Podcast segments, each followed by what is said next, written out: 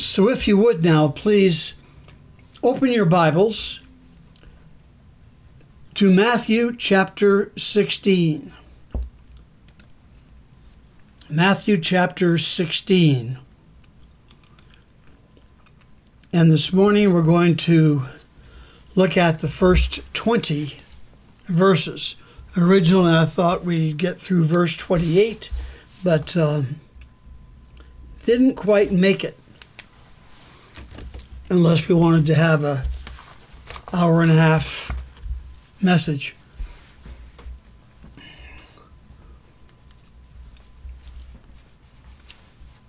Now, I've given this message a strange title, and it's because it covers so many very different things in just 20 verses. Signs leaven the church gates and Hades. You wouldn't think they would all go together, but in these 20 verses, that's where Jesus takes us. Okay, beginning in verse 1, this is right after the events of chapter 15.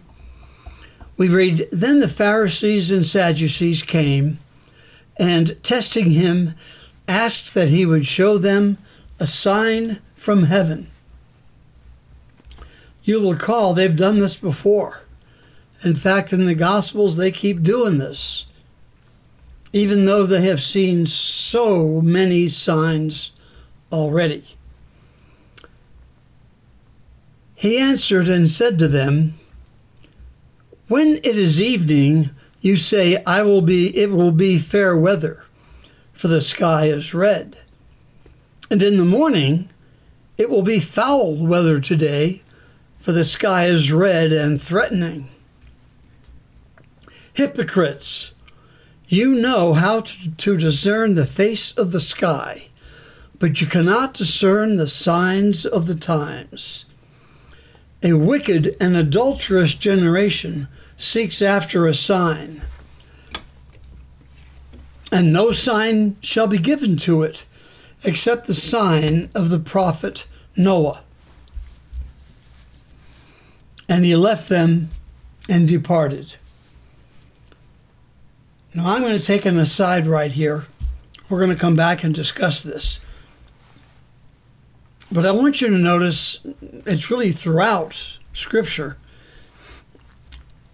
But in verse 4, Jesus says, A wicked and adulterous generation seeks after a sign, and no sign shall be given to it.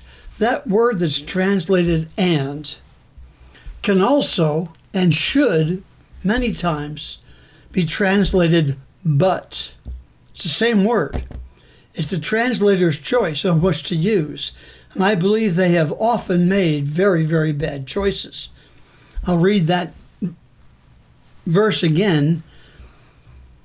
A wicked and adulterous generation seeks after a sign, but no sign shall be given to it except the sign of the prophet Jonah. You see how that makes more sense?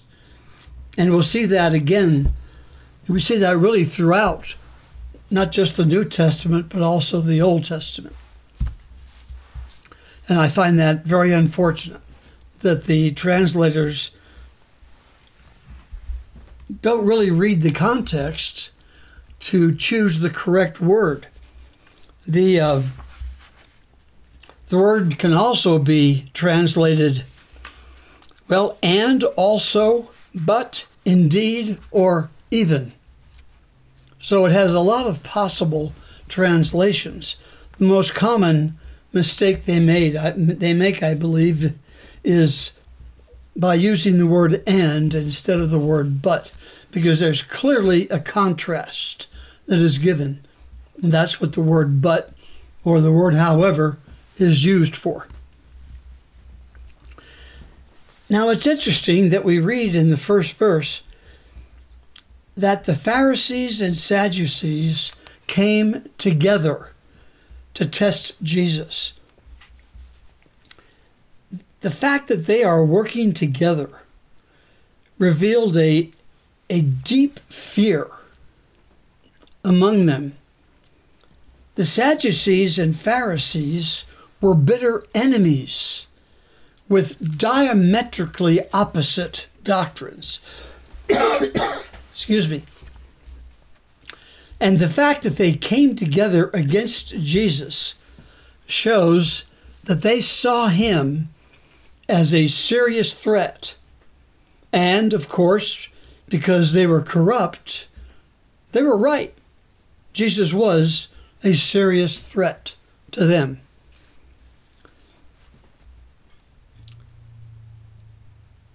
And then they talk about a sign from heaven.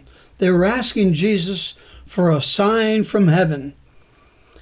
He immediately condemned their hypocrisy. And then, as we saw back in chapter 12, they're really asking for a sign of astronomical proportions, like fire coming down from heaven, as Elijah did, or stopping the sun as happened when Joshua was in the battle. But instead, Jesus gave them a sign from Scripture. This time, the Lord rebukes them for being so hung up on heavenly signs that they're unable to discern or to even see the obvious signs of the times all around them. Signs that clearly point to prophetic Old Testament scriptures regarding Jesus' messianic credentials that were right before their eyes. They'd been watching Jesus now for quite a while, and they'd seen him perform thousands of signs but they didn't want to look at those. They wanted him to do something more spectacular. In other words, these are people who would not believe even what was clearly right in front of them. You see, there were many prophecies, circumstances, and evidences in the Old Testament that should have made it clear to them as signs that the Messiah had come. Now, unfortunately, many people today are just as blind to the signs of the times regarding the second coming of our Lord. It's so sad. They just won't see what's right in front of them. We'll go on now in verse 5. Now, when his disciples had come to the other side, meaning the other side of the lake, they had forgotten to take bread. Then Jesus said to them, Take heed and beware of the leaven of the Pharisees and the Sadducees.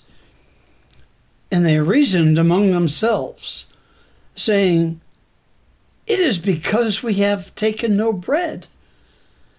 But Jesus, being aware of it, said to them, O you of little faith, why do you reason among yourselves because you have brought no bread? You see, sometimes we see that these disciples so far were really pretty dull minded. Jesus goes on, he says, Do you not yet understand or remember the five loaves of the five thousand and how many baskets you took up? Nor the seven loaves of the four thousand and how many large baskets you took up? How is it that you do not understand that I did not speak to you concerning bread, but to beware of the leaven of the Pharisees and Sadducees. Then they understood that he did not tell them to beware of the leaven of bread, but of the doctrine of the Pharisees and Sadducees. It's a very important lesson, and it's a strong lesson for us here as well. We need to read our Bibles in a good literal translation. Why? Because we too must beware of the doctrines of the Pharisees and Sadducees of our day. False teachers, whole denominations that believe that they know better than God. So they actually change the very words of the Bible to make it fit into today's evil, perverted culture. Specific ones I'll mention. The New Revised Standard Version,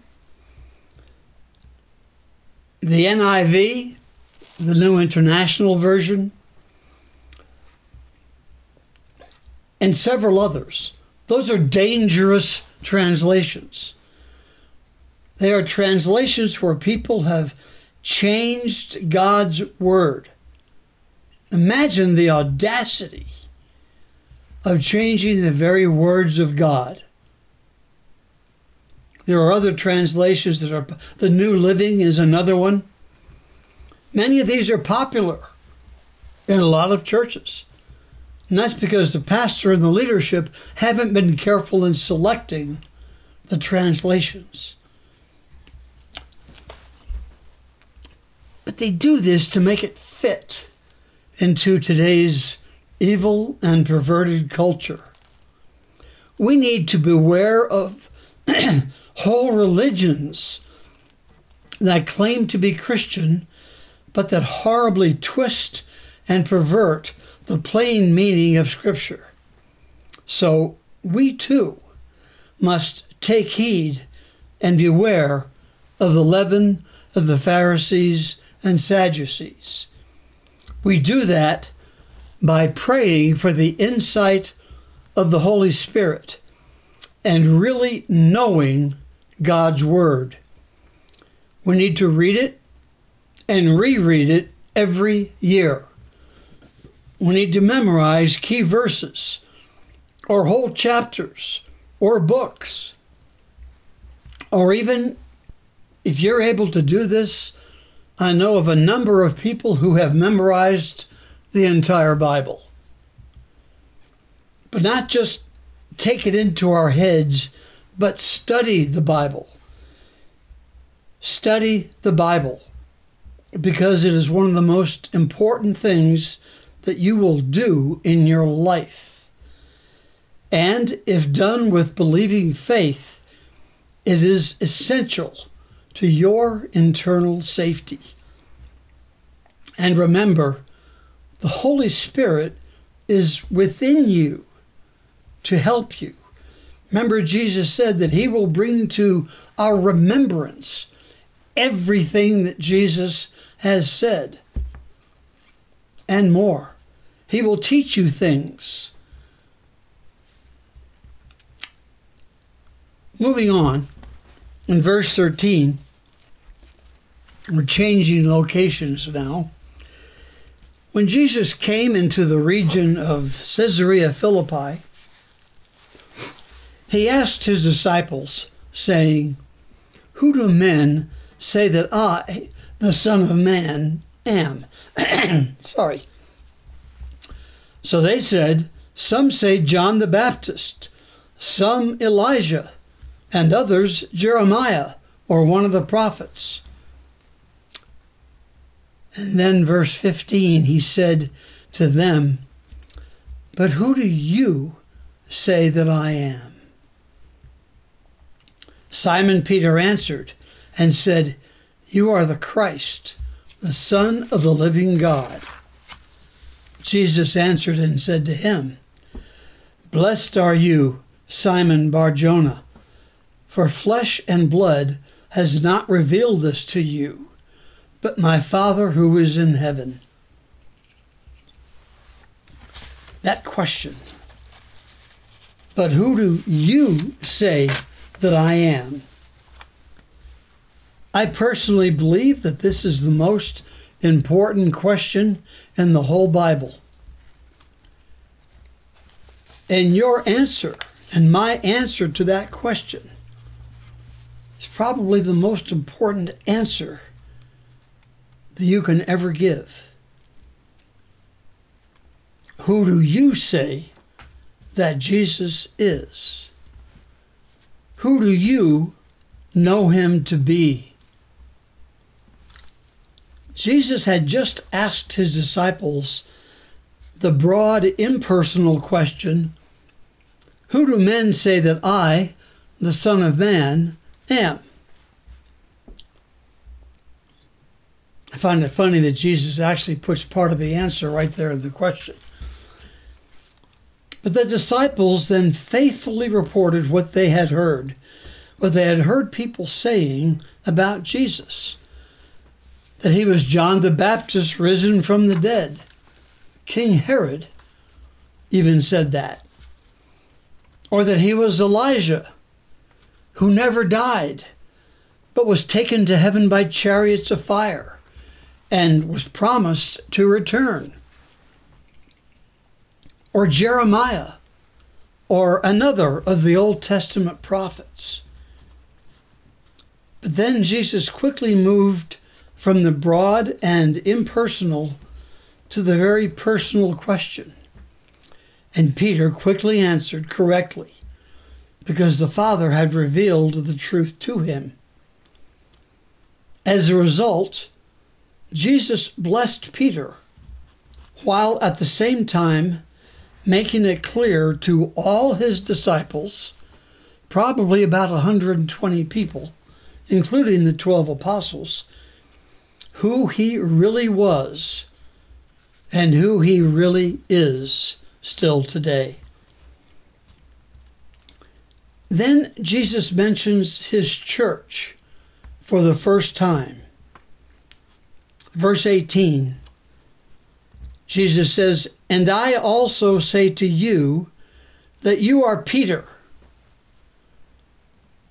But on this rock I will build my church, and the gates of Hades shall not prevail against it. Again, you noticed I used the word but because there's a contrast given here. He says, On this rock, the word for Peter is Petros, P E T R O S, and it means a stone. It means a small stone, one like, like David would use, like David did use against Goliath with his slingshot. But Jesus uses a play on words here with Petra which means a foundation boulder or bedrock, as Jesus used in the parable of the two foundations at the close of his Sermon on the Mount.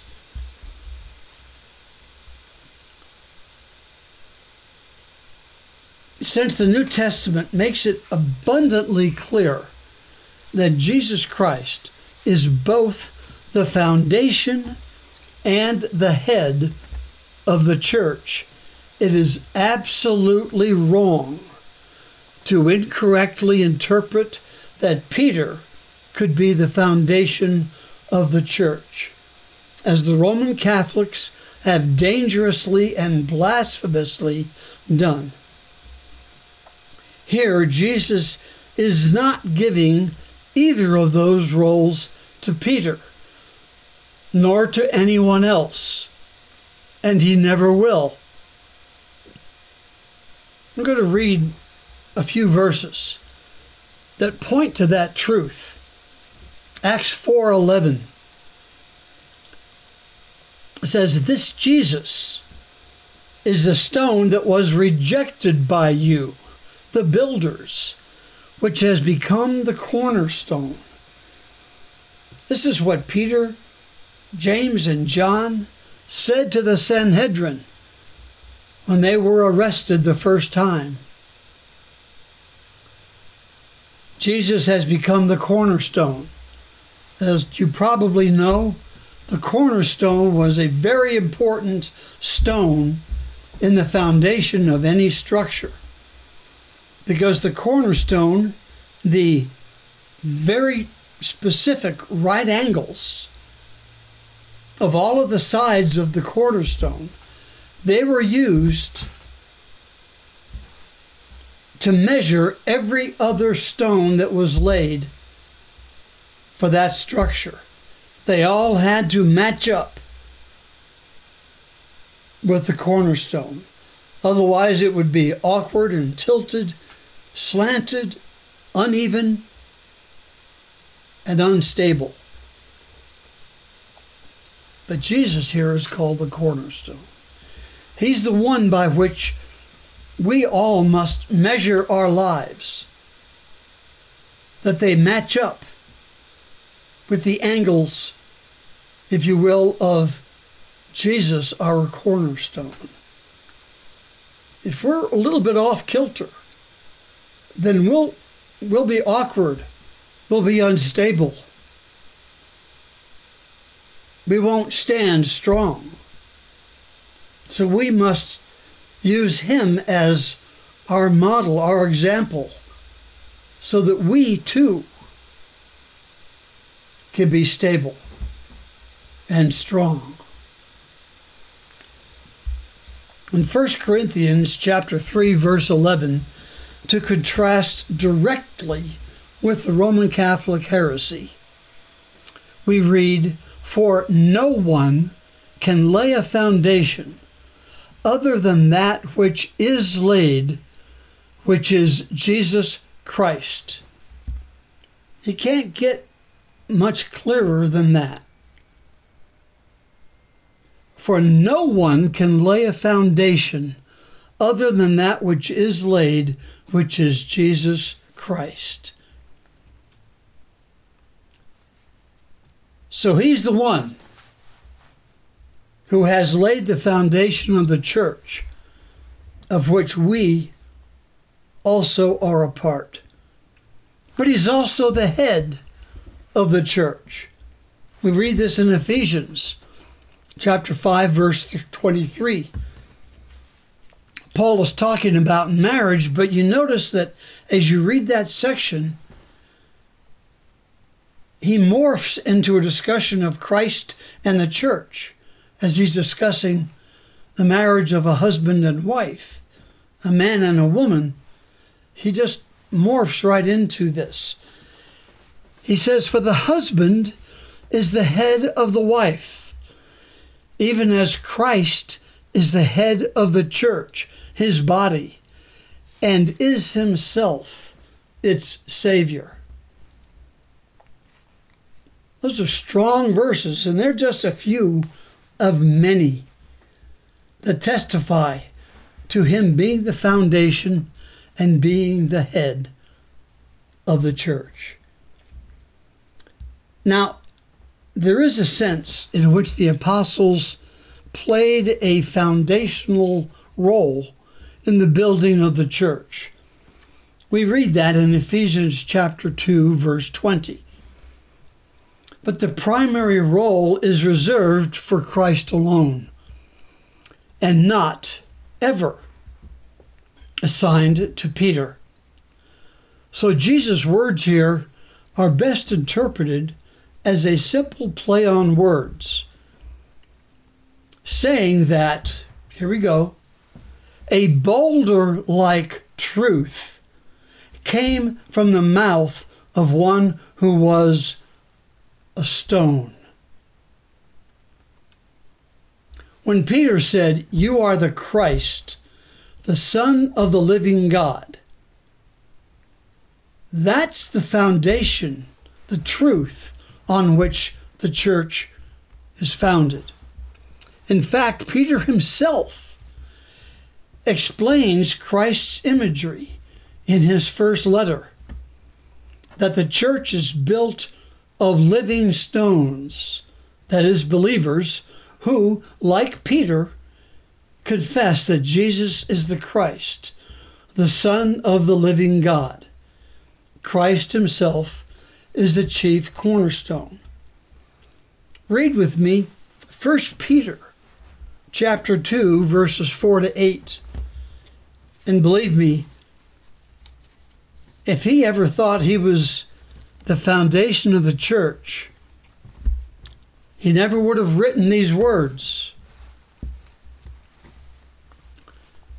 Speaking to the church, he says, coming to him, coming to Christ, as to a living stone, rejected indeed by men, but chosen by God and precious. You also, you and me and the church, you also, as living stones, are being built up a spiritual house, a holy priesthood to offer up spiritual sacrifices acceptable to God through Jesus Christ.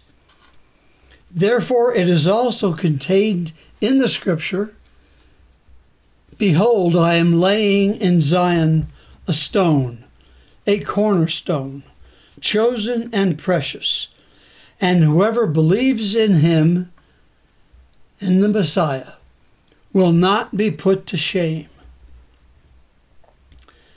Therefore, Peter says, To you who believe, he is precious. But to those who are disobedient,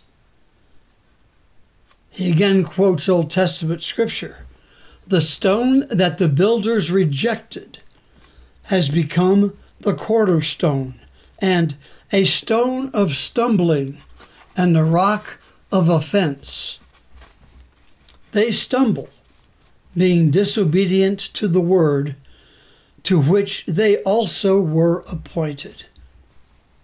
He makes a clear distinction between Christ and the stones, the individual living stones, the believers who make up the church. So we, each one of us who believe, is a stone which the Lord is using to build up his church. A spiritual house, a holy priesthood to offer up spiritual sacrifices acceptable to God through Jesus Christ. Peter couldn't be more clear.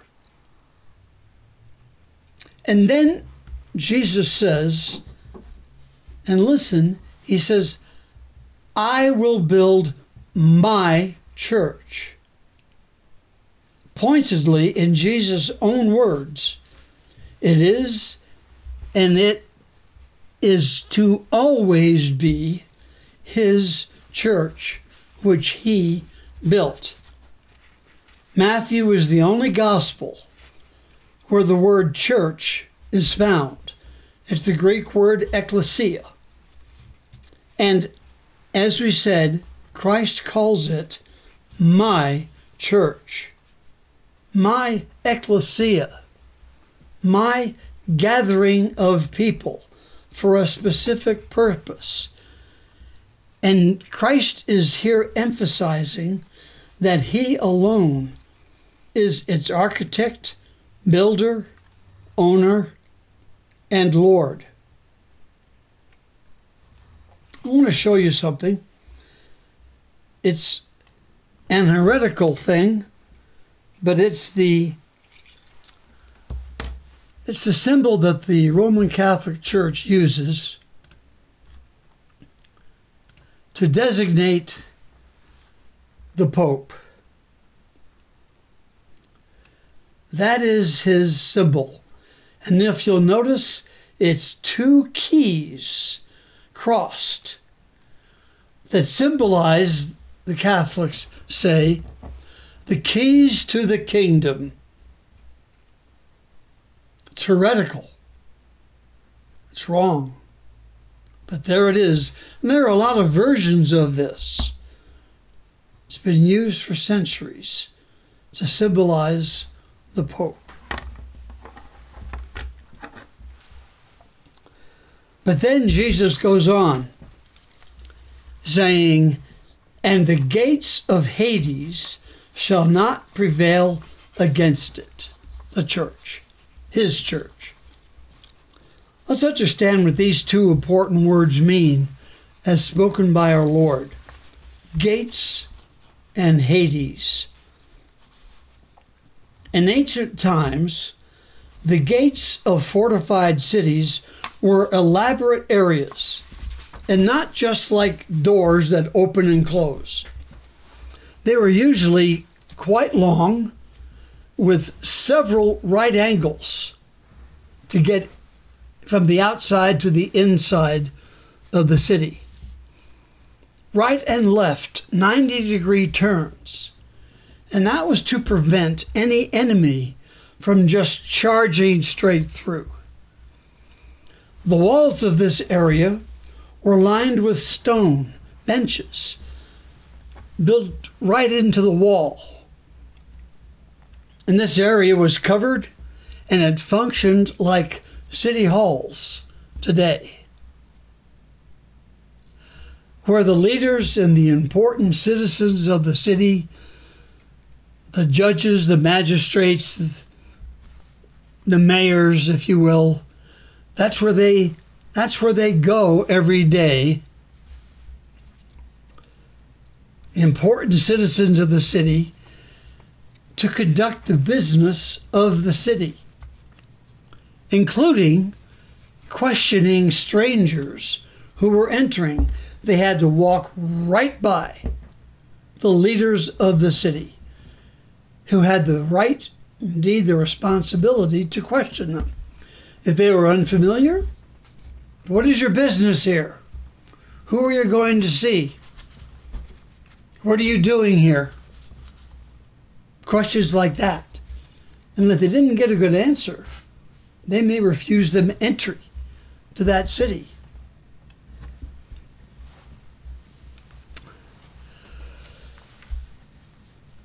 We read about this meaning, or we read about this meaning of gate in the book of Ruth this morning when we read verses 1 to 12. Boaz went to the gate. He went to the gate not because he wanted to go out of the city, because that's where all the important people were gathered. And that's where he had to conduct legal business,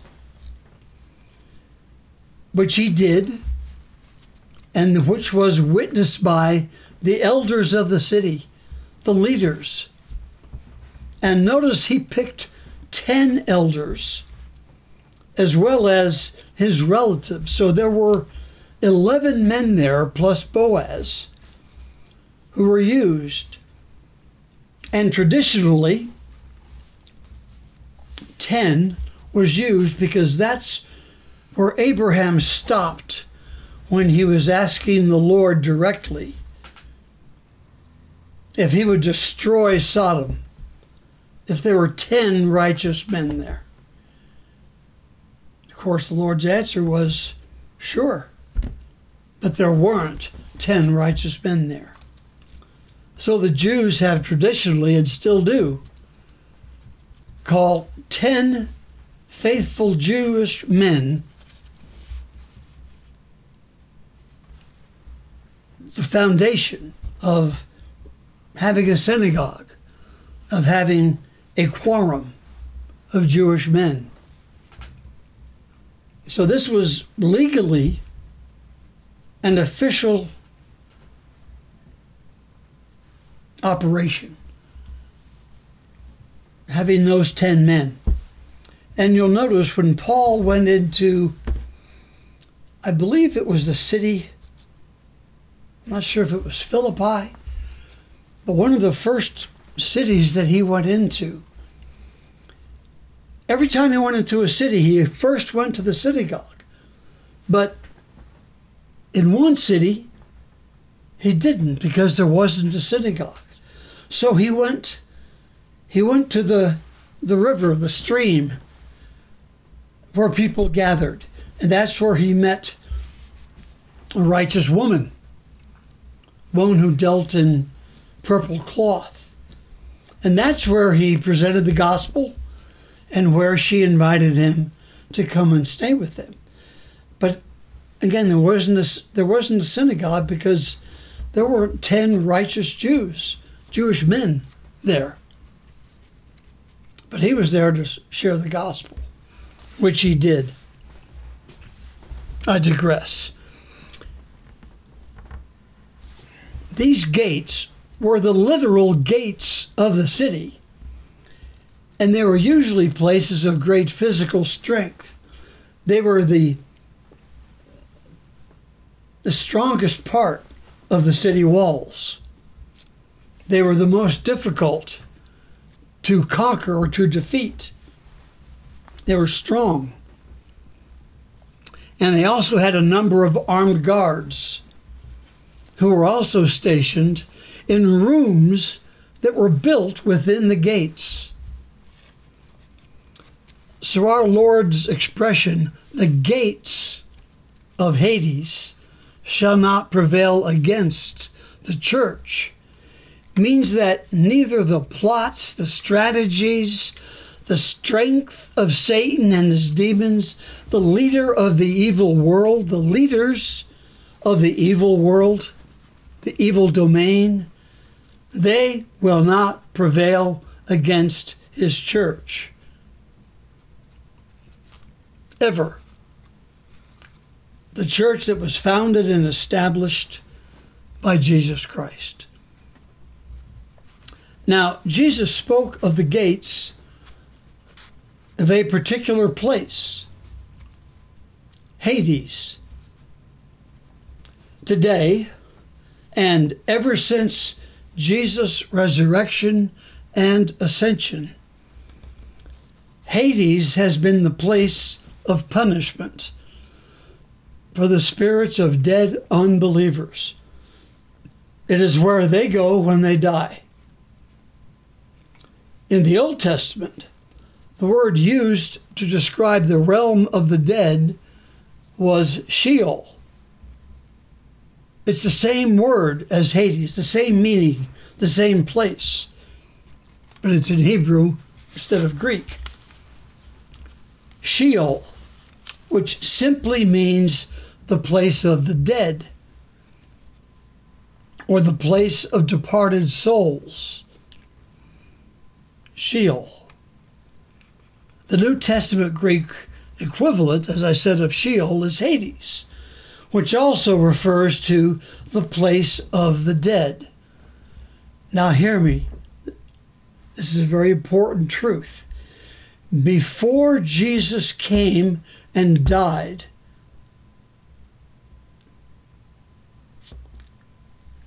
all people went to Hades or Sheol when they died. All people, the righteous and the unrighteous.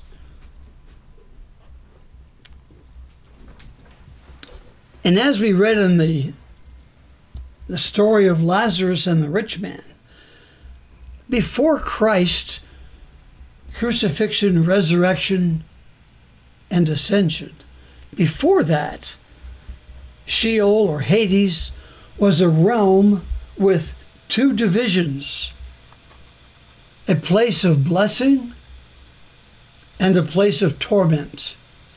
Again, I refer you to Luke 16 and the story of Lazarus and the rich man. The abodes of the saved, of that division of Hades,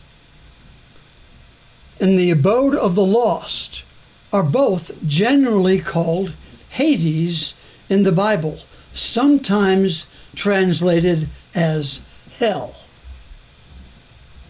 Incorrectly, but we see that in the Old King James.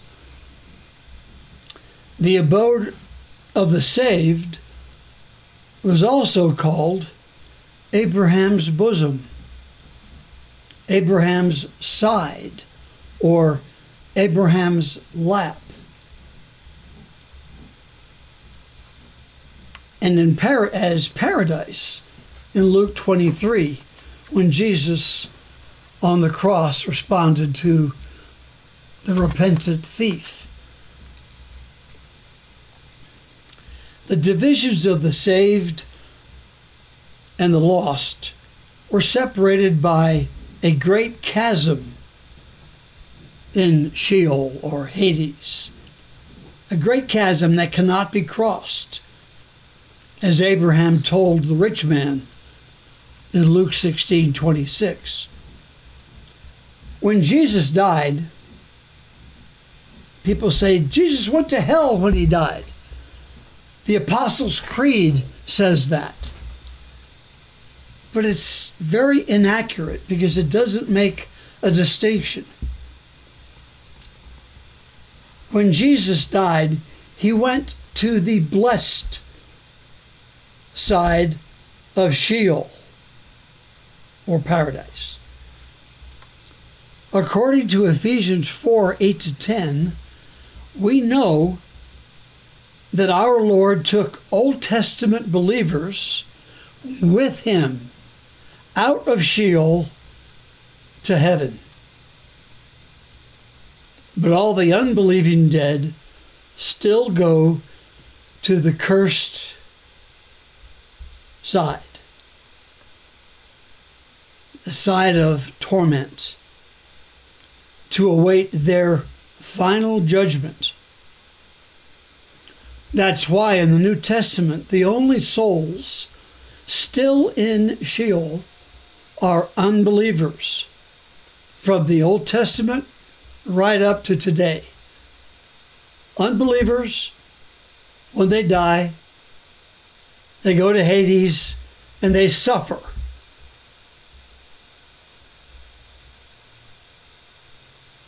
Until the final judgment at the great white throne. So again, Jesus is clearly proclaiming that no forces, no gates of Hades, the place now of only unbelievers and the powers of evil and darkness, including Satan and his demons, can or ever will prevail against Christ's church. At times like we're in now, today, we seriously need to remember this promise for the church. Because with our eyes and ears, as we look in our world, it looks like Satan is defeating the church. It looks like he's prevailing against the church. He's not. He's not.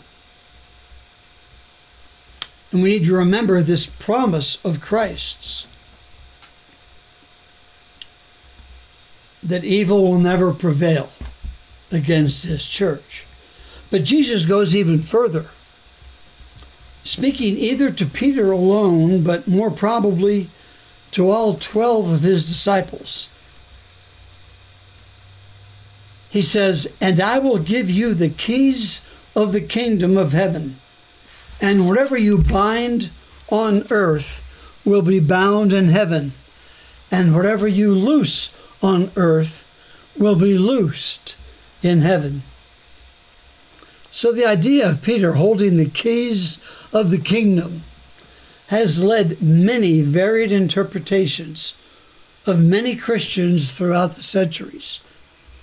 Some people think this means that Peter has the authority to admit people to heaven or to keep people out of heaven.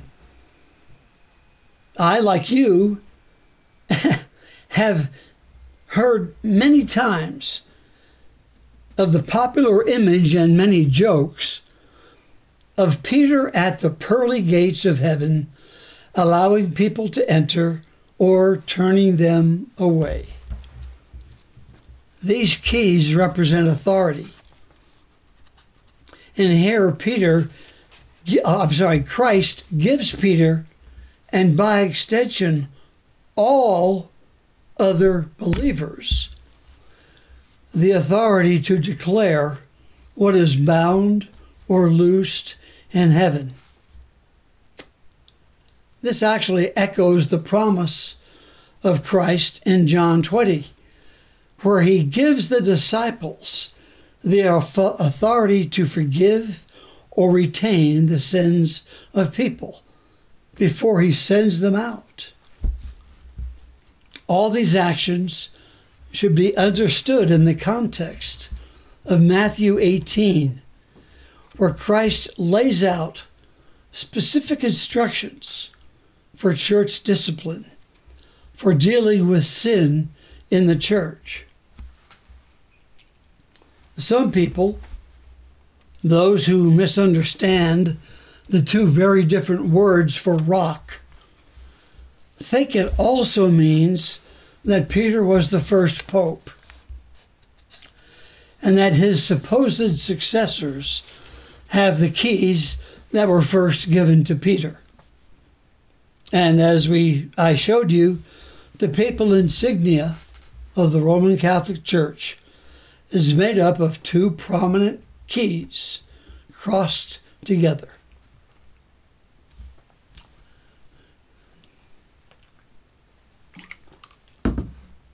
Now, there is no question that the Apostle Peter had a special place among the disciples, and that he also had some unique opportunities.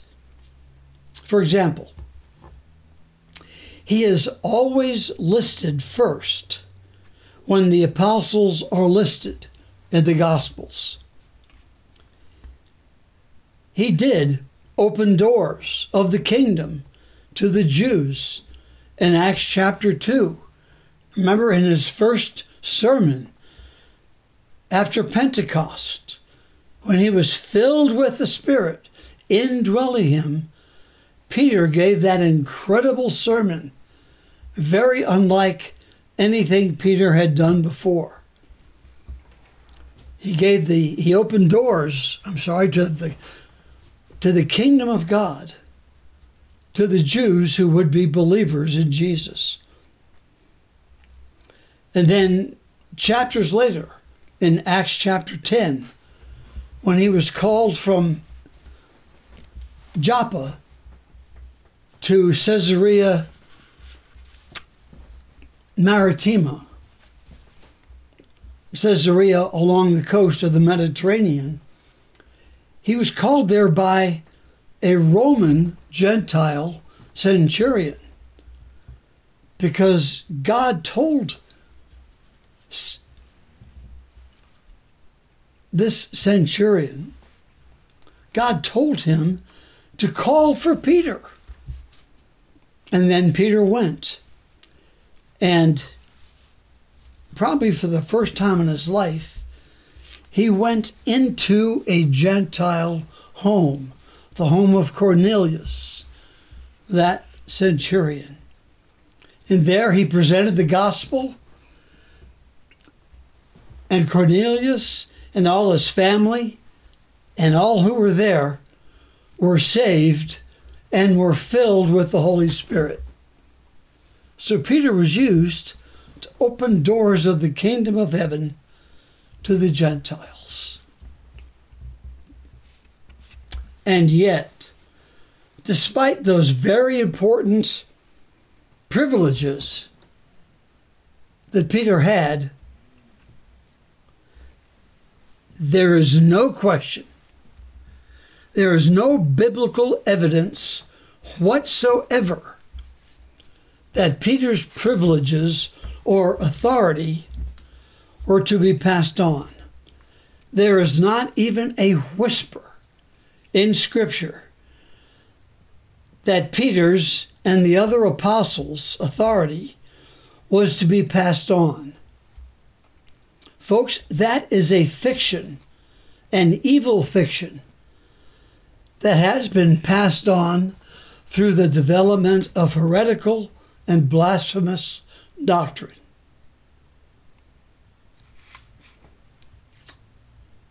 Instead,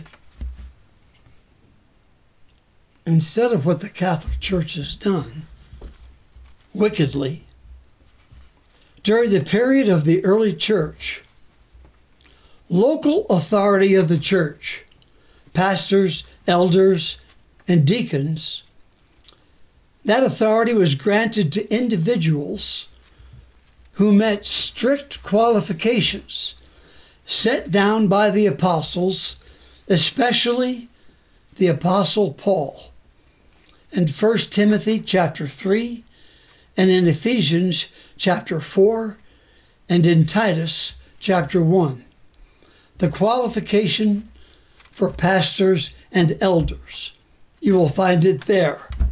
The qualifications for leaders of the church are found there. 1 Timothy, Ephesians, and Titus. You've read them, you've studied them, you know them. And that's in direct contrast to the farce that Peter was the first pope and passed it on.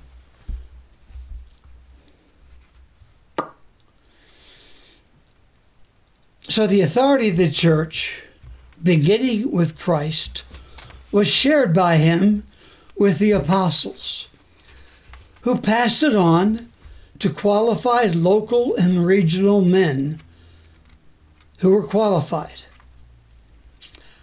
At the same time, Jesus is always the ultimate authority of his church, and his word, the Bible, is the daily working handbook that spells out the proper operation of the church. In fact, as we read the letters of the New Testament, including Paul's letters, we see this transition from the apostles to local church leaders happening. He tells Timothy to appoint leaders in the church at Ephesus. He tells the others to appoint leadership as they travel and spread the gospel. And we see that the Bible itself is used. Their letters and the Old Testament were used as authoritative in dealing with sin in the church.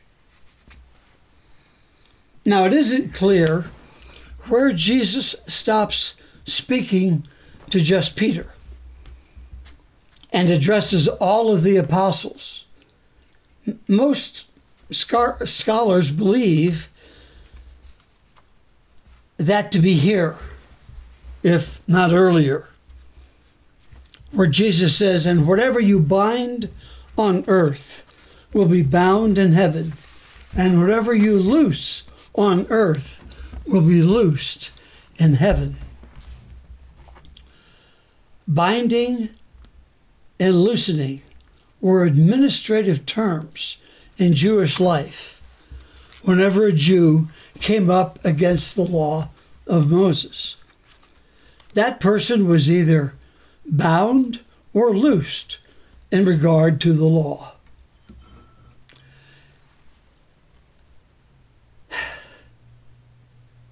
To loose was to be innocent under the law or to be proclaimed innocent under the law.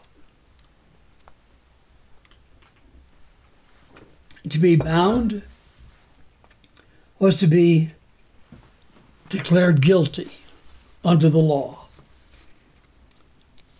It was to pro- uh, prohibit. To bind was to prohibit. To loose was to be innocent. To bind again was to be guilty.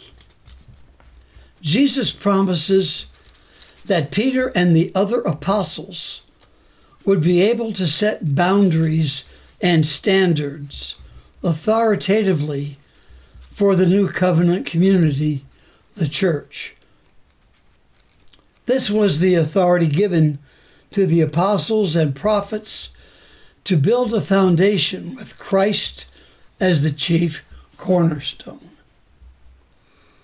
Again, I, I, I, refer you to what you have read and studied and been taught. In the New Testament, especially the epistles, we see the workings of the church under the authority of the apostles. Think about it. When there was the problem of circumcision, where people were teaching that a man had to be circumcised first before he could be saved and become a part of the church. That's not what the Bible taught, but they were confused. So what did they do? They went to the apostles gathered in Jerusalem and asked them to make a decision. That's called the first council of the church. Jesus wasn't there anymore to make that decision for them. But in the way he was, because all of the apostles, indeed all of the Christians, had been indwelt by the Holy Spirit, who would teach them all things that Jesus taught, and who was also the author of everything in the Bible.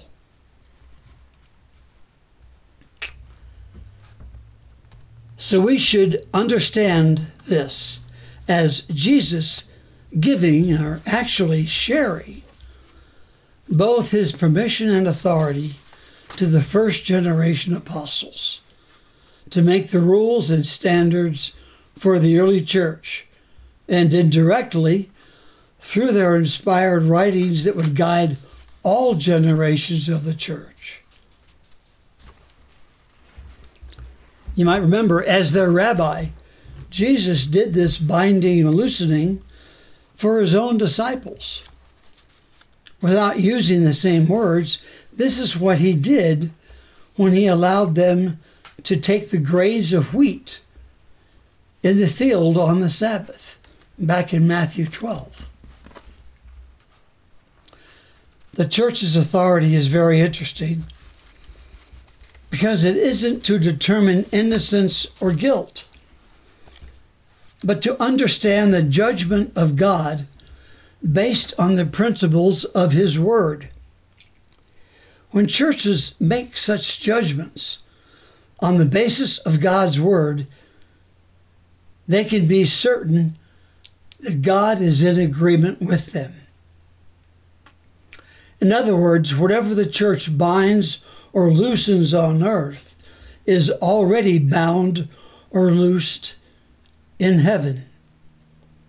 When the church says the unrepentant person is bound in sin, the church is saying what God says about that person.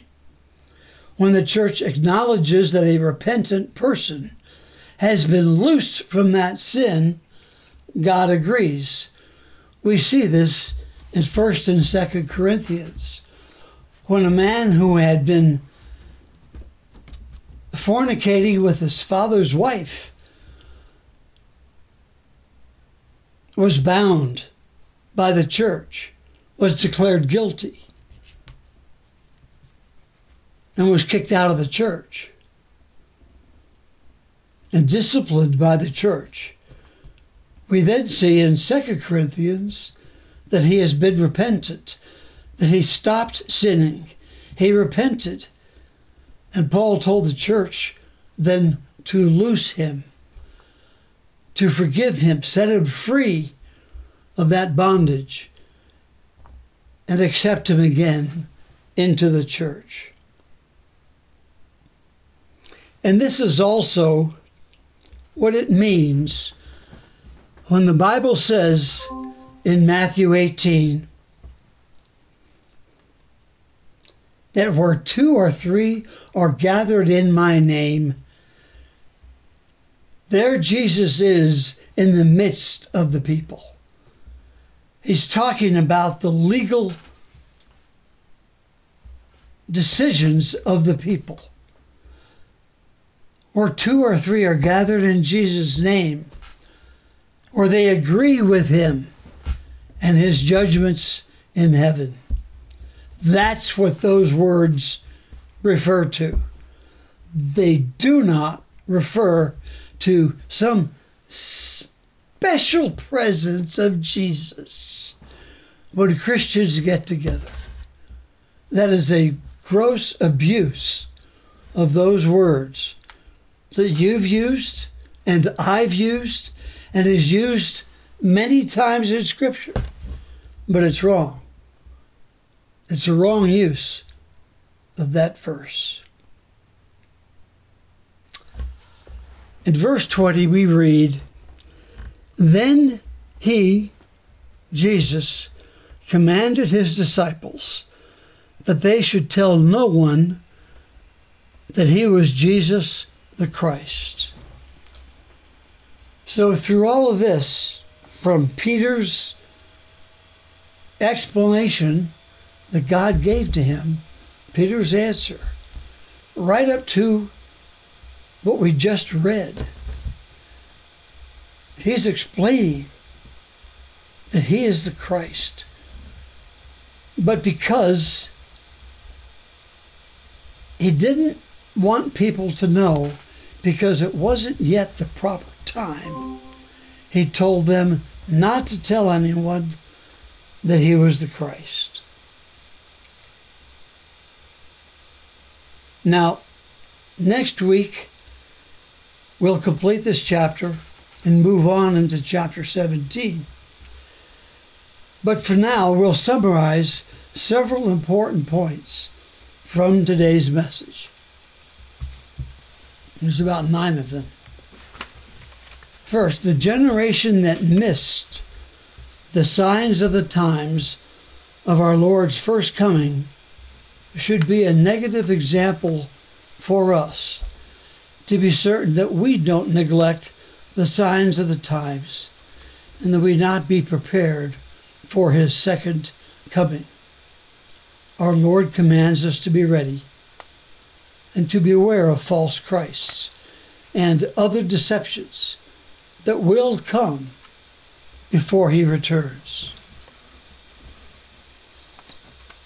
Also, as he warned his followers to beware of the leaven of the Pharisees and Sadducees, so we too must beware of the false doctrines of deceiving people of our day. And to be serious in knowing our Bibles so that we can discern truth from false and not fall away as we see so many people, so many nominal Christians doing today. There's not a day goes by that we don't read it or see it in the news. People falling away. We need to know who Jesus is. We need to know that He's not only the Messiah, but He is the eternal, Almighty God. He is our Creator, our King, and our Savior, and our Master. He is the one that we and all the world and the universe have been created for. Not for us, but for Him. And we should be living primarily for His glory. And that truth should deeply impact our lives. That truth of who He is. Jesus is the founder, the foundation, and the head of his church. He sets its rules, standards, purposes, goals, and, and methods and means of operation and discipline. Jesus is the foundation of his church. He's the rock on which it stands. He's the cornerstone that we need to measure our lives by. All the evil powers of Hades cannot prevail against his church, of which we are a part. This should serve to reassure and strengthen us. Hades or Sheol is that temporary holding place for the dead. As I said before Christ, it was all the dead, divided into two places. When Christ died, he went to the blessed side and took the faithful believers to heaven with him. Jesus gave the keys to the kingdom, first to his apostles, then through them to his church. We know that the only way to enter the kingdom of heaven is through faith in Jesus Christ. So, using the keys of the kingdom is to open the kingdom of God for people by presenting the gospel to them. And then by thereby responding by them believing in and receiving Jesus Christ. And finally, Jesus also promised that the church, by understanding and applying God's word, does have the authority to bind and loose believers of the church by applying biblical church discipline. When we do this faithfully, we are assured that the person is also bound or loosed by God in heaven.